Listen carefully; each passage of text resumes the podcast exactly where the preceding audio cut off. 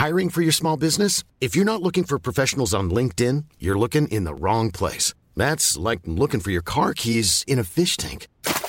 LinkedIn helps you hire professionals you can't find anywhere else, even those who aren't actively searching for a new job but might be open to the perfect role. In a given month, over 70% of LinkedIn users don't even visit other leading job sites. So start looking in the right place. With LinkedIn, you can hire professionals like a professional. Post your free job on linkedin.com slash people today. Nous sommes en guerre. Moi, moi, je, personnellement, je m'étouffe. Accélère Accélère Ils sont aux ordres du pognon Faut laisser la star tranquille.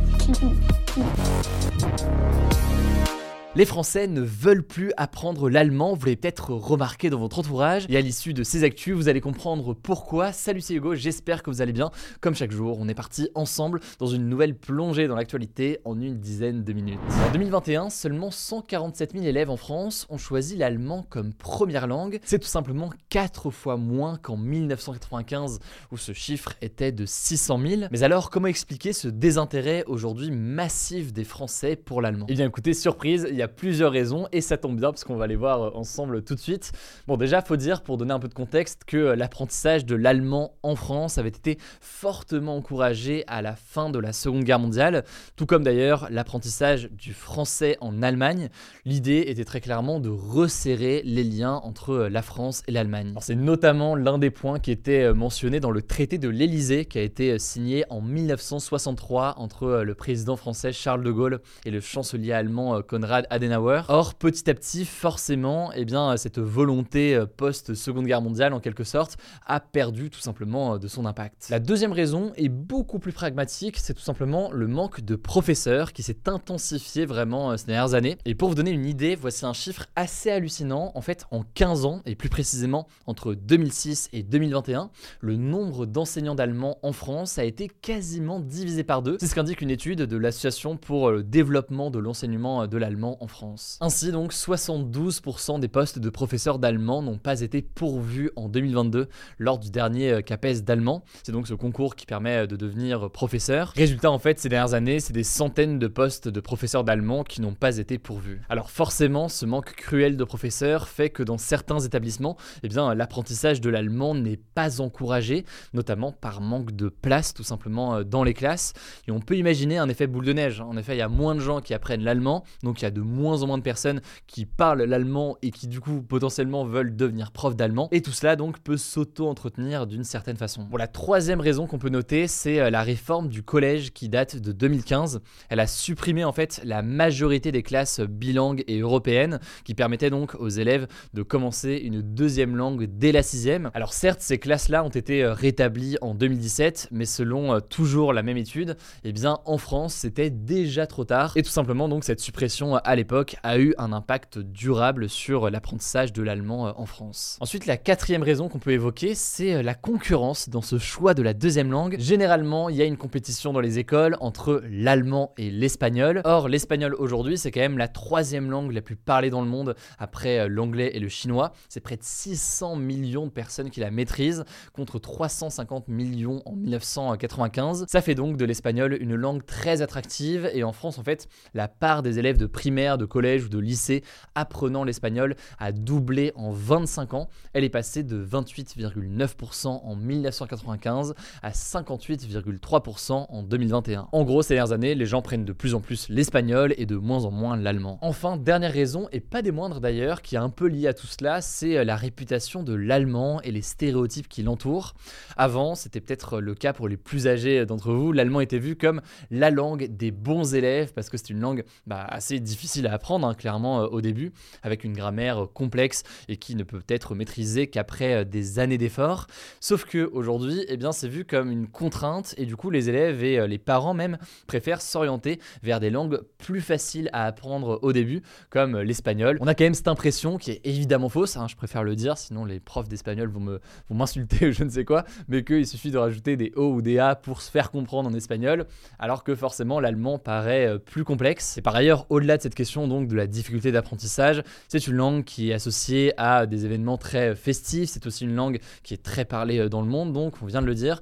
Et tout cela a forcément un impact dans le choix des élèves aujourd'hui. Et pourtant, et c'est ce que les défenseurs de l'allemand ne cessent de répéter, l'allemand aujourd'hui est une langue porteuse d'emploi.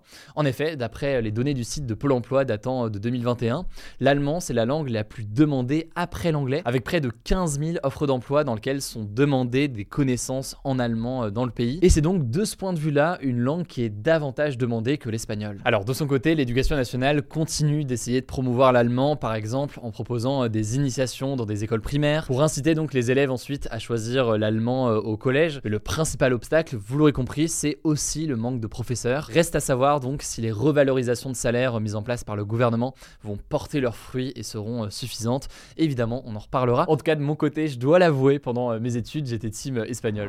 On commence avec une première actu incontournable aujourd'hui, forcément, qui dit 11 novembre, dit commémoration de l'armistice de la Première Guerre mondiale en 1918, le jour où a été signé un accord qui a mis fin à la guerre. Ça s'est passé dans un train dans la forêt de Compiègne. Et comme chaque année, eh bien, des cérémonies ont eu lieu partout en France, notamment à Paris, où le président de la République, Emmanuel Macron, a, comme le veut la tradition, déposé une gerbe de fleurs devant la tombe du soldat inconnu sous l'Arc de Triomphe.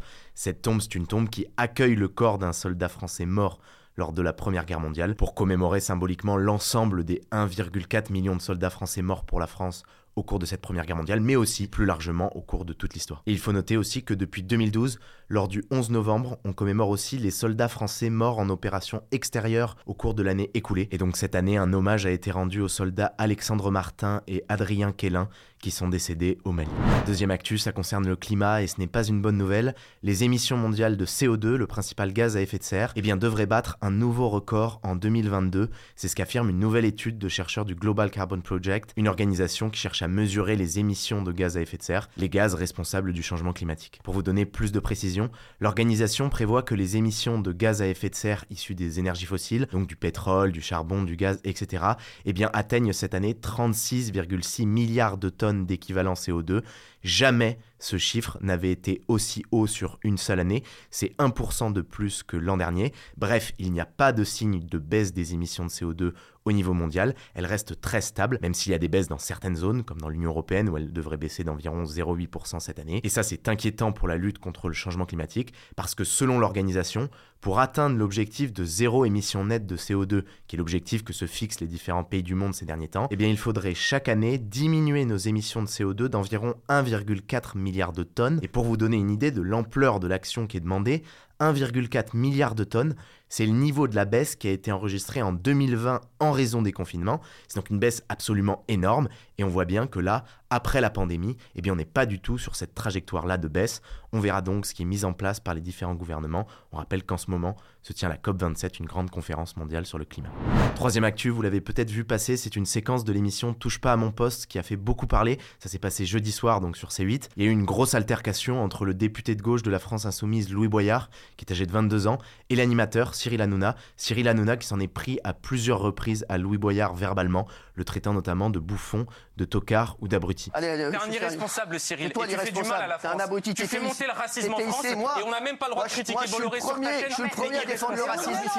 Qui fait des choses Qu'est-ce que t'as fait pour les gens, toi Qu'est-ce que t'as fait pour les gens, toi Qu'est-ce que j'ai fait pour les gens tout ce que je fais moi tous les jours Il y a 200 gamins qui dorment sous un pont à Ivry. Moi j'ai relogé plein de gens. Qu'est-ce que t'as fait, toi T'as rien fait à part mettre un costume et faire un brushing. Alors toi t'étais où sous le pont d'Ivry quand il fallait aider les migrants Non mais t'es sérieux ici, tu prenais ton cachet, tu faisais le malin. Mais alors toi tu prends ton cachet tous les jours et moi c'est mon métier moi. Pour vous redonner un peu le contexte, Louis Boyard était invité pour parler du sort des migrants qui étaient bloqués en Méditerranée depuis 20 jours sur le navire humanitaire Océan Viking. Et en fait, très vite, il a parlé des milliardaires français qui, selon lui, appauvrissent la France et appauvrissent l'Afrique, en citant notamment le nom de l'homme d'affaires Vincent Bolloré, car il faut savoir que depuis plus de 10 ans, des ONG internationales et des citoyens camerounais dénoncent des violations présumées de droits humains et environnementaux d'une des filiales du groupe Bolloré. Et le truc, c'est que Vincent Bolloré, eh bien, il est propriétaire du groupe Canal+, auquel appartient la chaîne C8, chaîne sur laquelle est diffusée donc Touche pas à mon poste, et ça n'a pas plu à Cyril Hanouna. En tout cas, suite à cette séquence, le parti de la France Insoumise a déclaré qu'il avait saisi l'ARCOM, donc le gendarme de la télévision. On verra si des sanctions sont prises ou non contre la chaîne. En tout cas, si vous voulez plus d'informations sur l'incident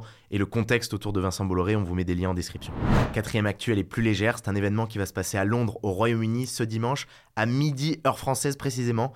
L'horloge de Big Ben, considérée comme la plus célèbre horloge du monde, eh bien va de nouveau sonner pour donner l'heure chaque heure. Et oui, car en fait, depuis 5 ans, Big Ben était en travaux, en rénovation.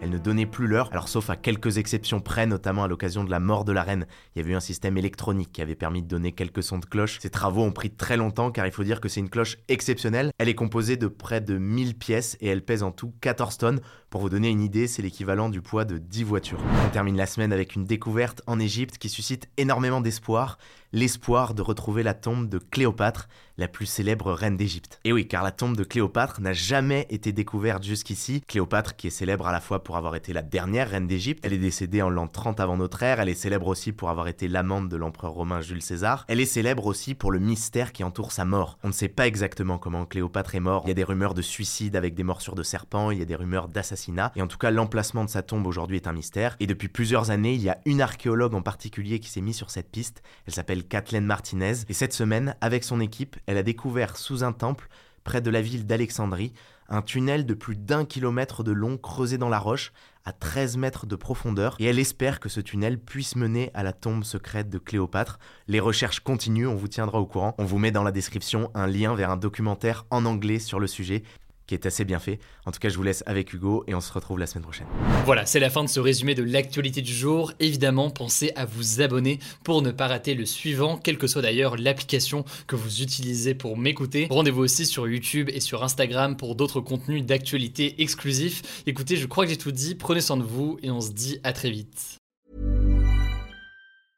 Mom deserves the best, and there's no better place to shop for Mother's Day than Whole Foods Market. They're your destination for unbeatable savings, from premium gifts to show-stopping flowers and irresistible desserts. Start by saving 33% with Prime on all body care and candles. Then get a 15-stem bunch of tulips for just $9.99 each with Prime. Round out Mom's menu with festive rosé, irresistible berry chantilly cake, and more special treats. Come celebrate Mother's Day at Whole Foods Market.